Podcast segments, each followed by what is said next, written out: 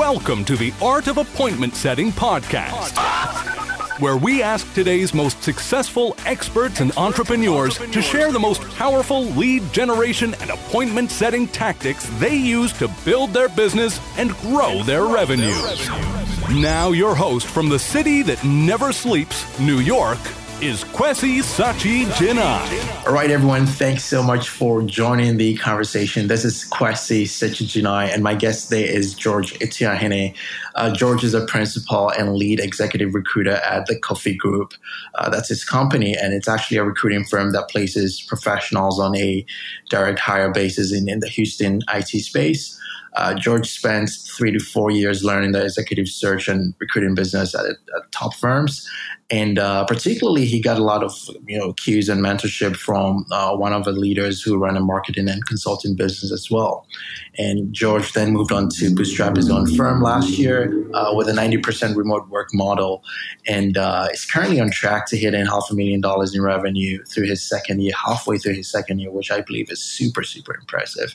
Right before we start our conversation, I want to take a moment to acknowledge one of our partners for today's episode, AGM.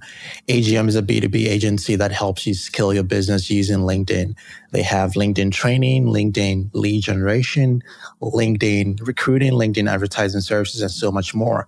Uh, the company has been featured on the BBC, Entrepreneur Magazine, Huffington Post, and so many others. Right now, AGM is offering all of our listeners a free LinkedIn audit. Just go to abrahamglobal.com. That is abrahamglobal.com to reserve your session right now. Uh, so, George, thanks so much for uh, for joining the conversation today. Absolutely, Kwesi. Thanks for having me. Yeah, it's it's been fun. We we had to reconnect uh, definitely when I was in Texas recently, and I've I've always been fascinated about uh, your your commitment to the idea of relationships and your craft as an executive recruiter.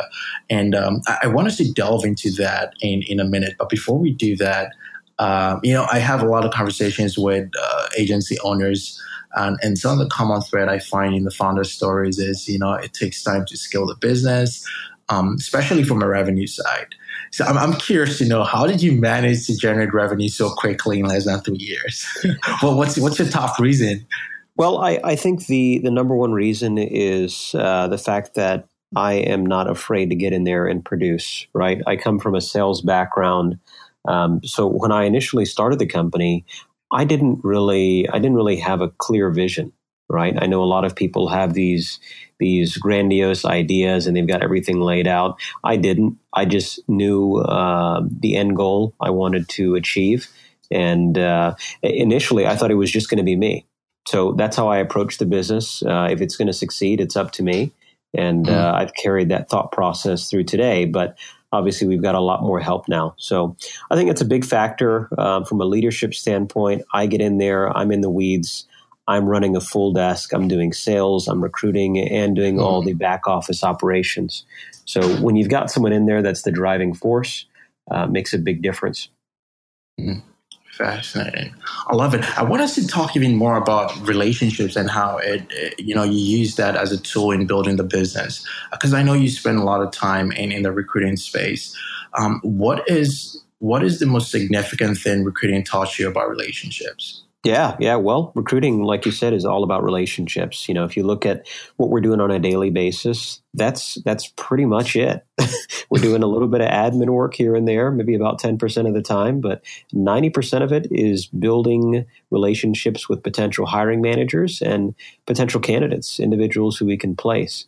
So I've learned that positive and constructive relationships are more important than money or capital education or any other credentials like that because you can there's tremendous value you're going to get from knowing the right people and uh, and building those positive connections. How how do you mean by positive and constructive relationships? Yeah so i mean uh, situations where there's potential for mutual value right? Um, and I've learned to never turn down an introductory call or coffee meeting because those are those are great opportunities to either learn something new, expand my business network, or add value to someone who needs my help. So mm-hmm. what I mean by positive is is really um, as a recruiter, I get approached by a lot of people who are looking for jobs looking for introductions to certain companies.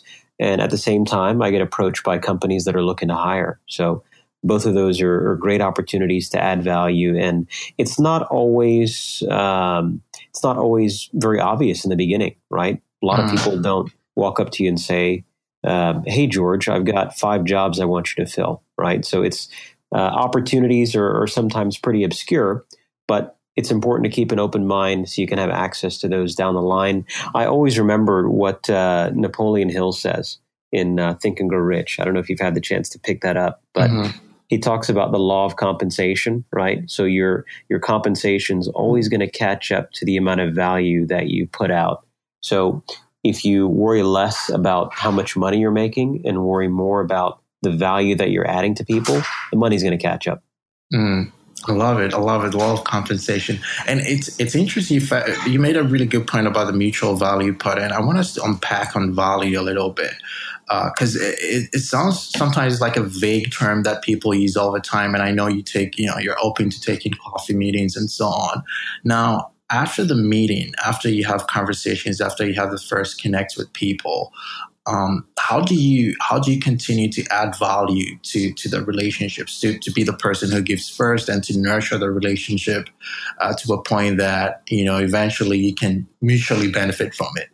Yeah yeah and i think you know when when building when building those relationships it's important to be natural right? You don't mm-hmm. want to be weird. You don't want to be very robotic and set up all these follow-up times um, because people can sense when you're you're being fake. Um, mm. When I meet people, I, am just myself. You know, I open myself up and uh, make myself available. Um, so I ask people, you know, uh, uh, what are what your what does your ideal client look like, right? What does your ideal prospect look like? Um, what does your ideal candidate look like if you're looking to hire? Um, from connecting with someone on LinkedIn, my first message is letting them know that I'm open for facilitating any introductions on their behalf. So if they need an intro to a potential hiring manager, an intro to someone in my network, just reach out. I'd be happy to do so. So that's where it usually starts, just opening up the door. Um, and then I'll probably touch base with with uh, with that person maybe once a quarter just to keep in touch um, or even more frequently if, if it gets there. But I, am not too uh, too mechanical in that. I just got to mm. go with the flow. And that's that's so important. With uh, actually, we watched a. am uh, not sure if you've seen the Google Duplex uh, AI platform uh, this week. It was launched, and um, the platform actually makes a call on your behalf to to, to uh, book your barbershop appointment and a lot of different things that you oh, really? do. and uh, yeah, people are you know super scared. You know, sales is going to go away, but I think it's not. It's just a way that it's going to add value, and it's so it speaks to the point that um, you, there's so much automation and, and AI stuff, but you still don't have to lose the value when it comes to being personal and human. Right, right. Automation's great, AI is great, machine learning is is fantastic, but I, I think um, it's a bit short sighted to think that it's ever going to fully replace the the interpersonal contact or the human touch. Right? It's a great mm-hmm. tool when you combine it with the human touch, but um, you don't want to replace it, right? So my barber, I'd rather just shoot him a text message. you know, I want to have that that one on one connection. Right, right. One of the one of the fascinating books that I've read in the past, um, Never Eat Alone. I think it's Keith Ferrazzi. I'm not sure if you've read that book, um, but one of the ways that he he used to build his relationship was um, throwing you know high powered closed you know meeting groups or parties, for example, and then he would invite people so they can meet up each each person. And by the way, you know, by so doing, they expand their own relationships and so on. Do you have any kind of a secret in your toolbox that that you kind of use for that? And you know what's interesting? Uh, the idea of of never eat alone actually uh-huh. sounds very very uncomfortable to me. Um, and and really? every yeah, every because you know this goes back to being real, right? Mm-hmm. Every personality test I've taken, um, every insights or strengths finder test I've taken tells me that I'm actually an extreme introvert. I'm like way on the deep end when it comes to introversion. I have no. I wouldn't know no, that. Yeah, you, you wouldn't know that, right? Because it's it's it's something I've developed over time. But you know, I think it's important to um, take some time and reflect and think and do some recall on the people that you've connected with in the past and see how you can help those people instead of always trying to have this conveyor belt of new people that you're meeting. I think people rush too much and they're they're so focused on the quantity mm-hmm. of the relationships and less on the quality. So I like to take a step back and really develop fewer but deeper relationships. I love it. Quality always wins over over quantity. I want I want to put you on the spot. So let's assume that um, you know somebody's listening. They've moved to a new city, or they just switch jobs to a new industry that they have zero idea about, no contacts. They just, well, maybe they just started a new business. Yeah. Um, how would you how would you encourage them to build their professional relationships from scratch? Yeah, well, when you move to a new city, that's tough, right? It's going to be an uphill battle no matter which way you look at it. There's no silver bullet, there's no easy way to get it done. Um, you can do the typical stuff like look for meetups, networking events, chambers of commerce.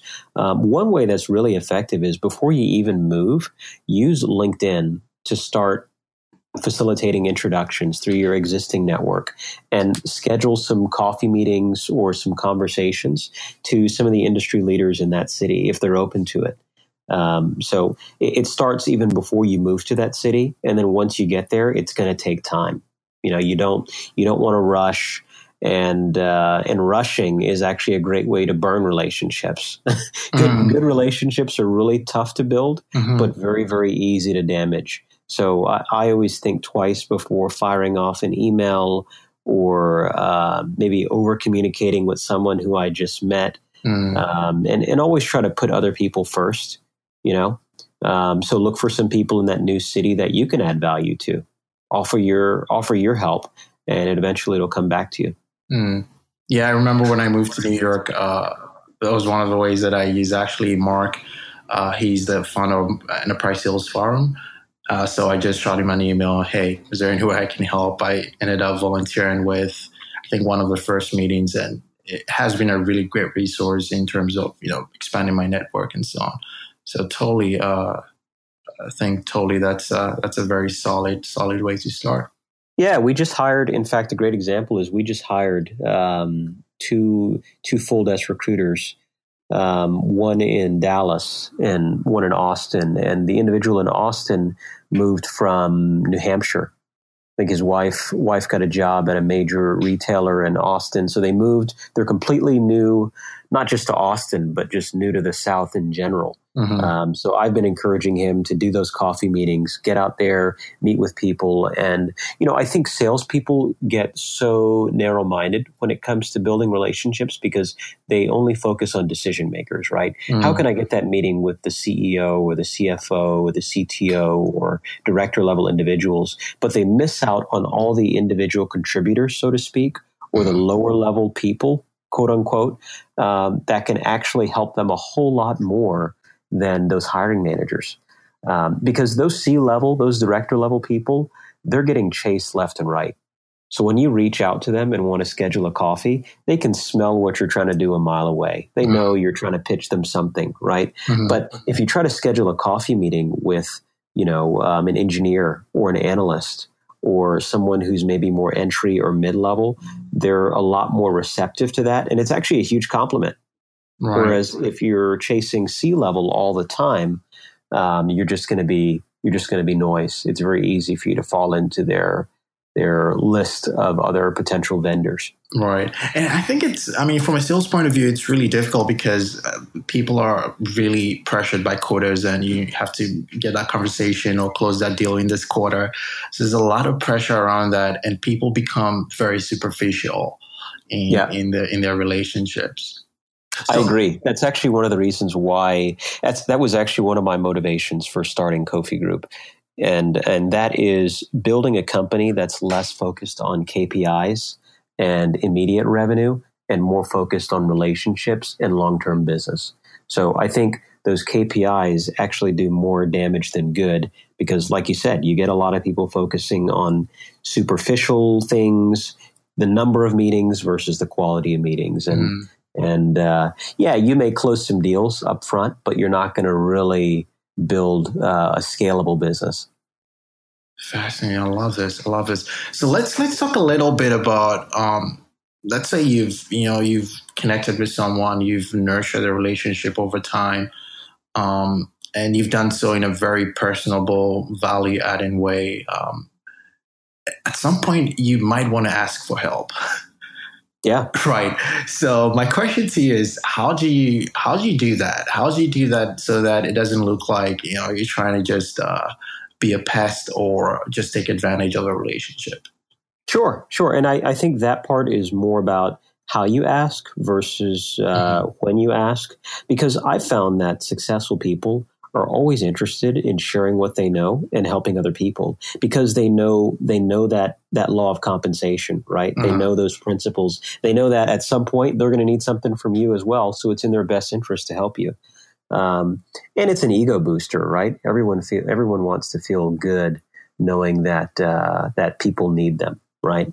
So i think as long as you ask people um, in such a way that you are uh, you know, frame frame it as a compliment, mm-hmm. right? So let's say I needed some sales tips from you. I'd say, hey, Kwesi, I know, you know, I've been following your posts on LinkedIn. You seem like an industry leader in the space. Would you be willing to help me with such and such? Mm. Or could you spare two two minutes of your time to do this? So I, I think if you approach people like that, you'll you'll usually get a positive response and uh, and be prepared for negative responses as well, right? so not everyone knows that that uh, not not everyone's open to share. Right. I would think most people are, but if they're not, uh, being in sales, you should be very comfortable with hearing no as well. Wow, that's that's so true. How did an introvert end up in sales? And I'm just yeah. getting off script here, but I'm just curious. yeah, yeah, that's a good question. And and I never, you know, to clarify, I never thought of myself as an introvert. Um, but uh, what what I like about sales is that I get to control the outcome. I'm a, I'm a control freak, right? I like controlling the outcomes. I want to be um, I want to be able to determine my own destiny, and sales is, in my opinion, the best way to do that because you get very tangible results, and you're really able to measure what's working and what's not working right? It's not as, it's very concrete.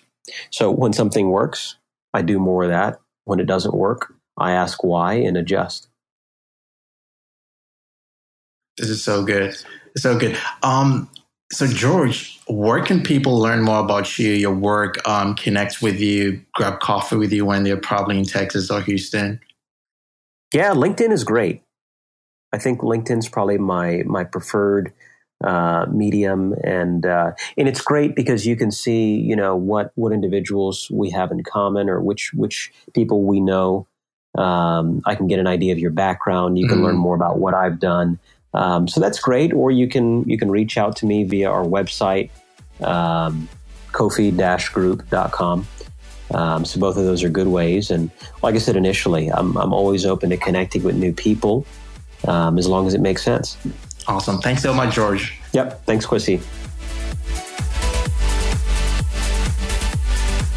Thank you for listening to the Art of Appointment Setting podcast with Kwesi Sachi Jinai. Find out more about how to get high value appointments at catalyze.io. And while you're there, check out the free resources for appointment setting.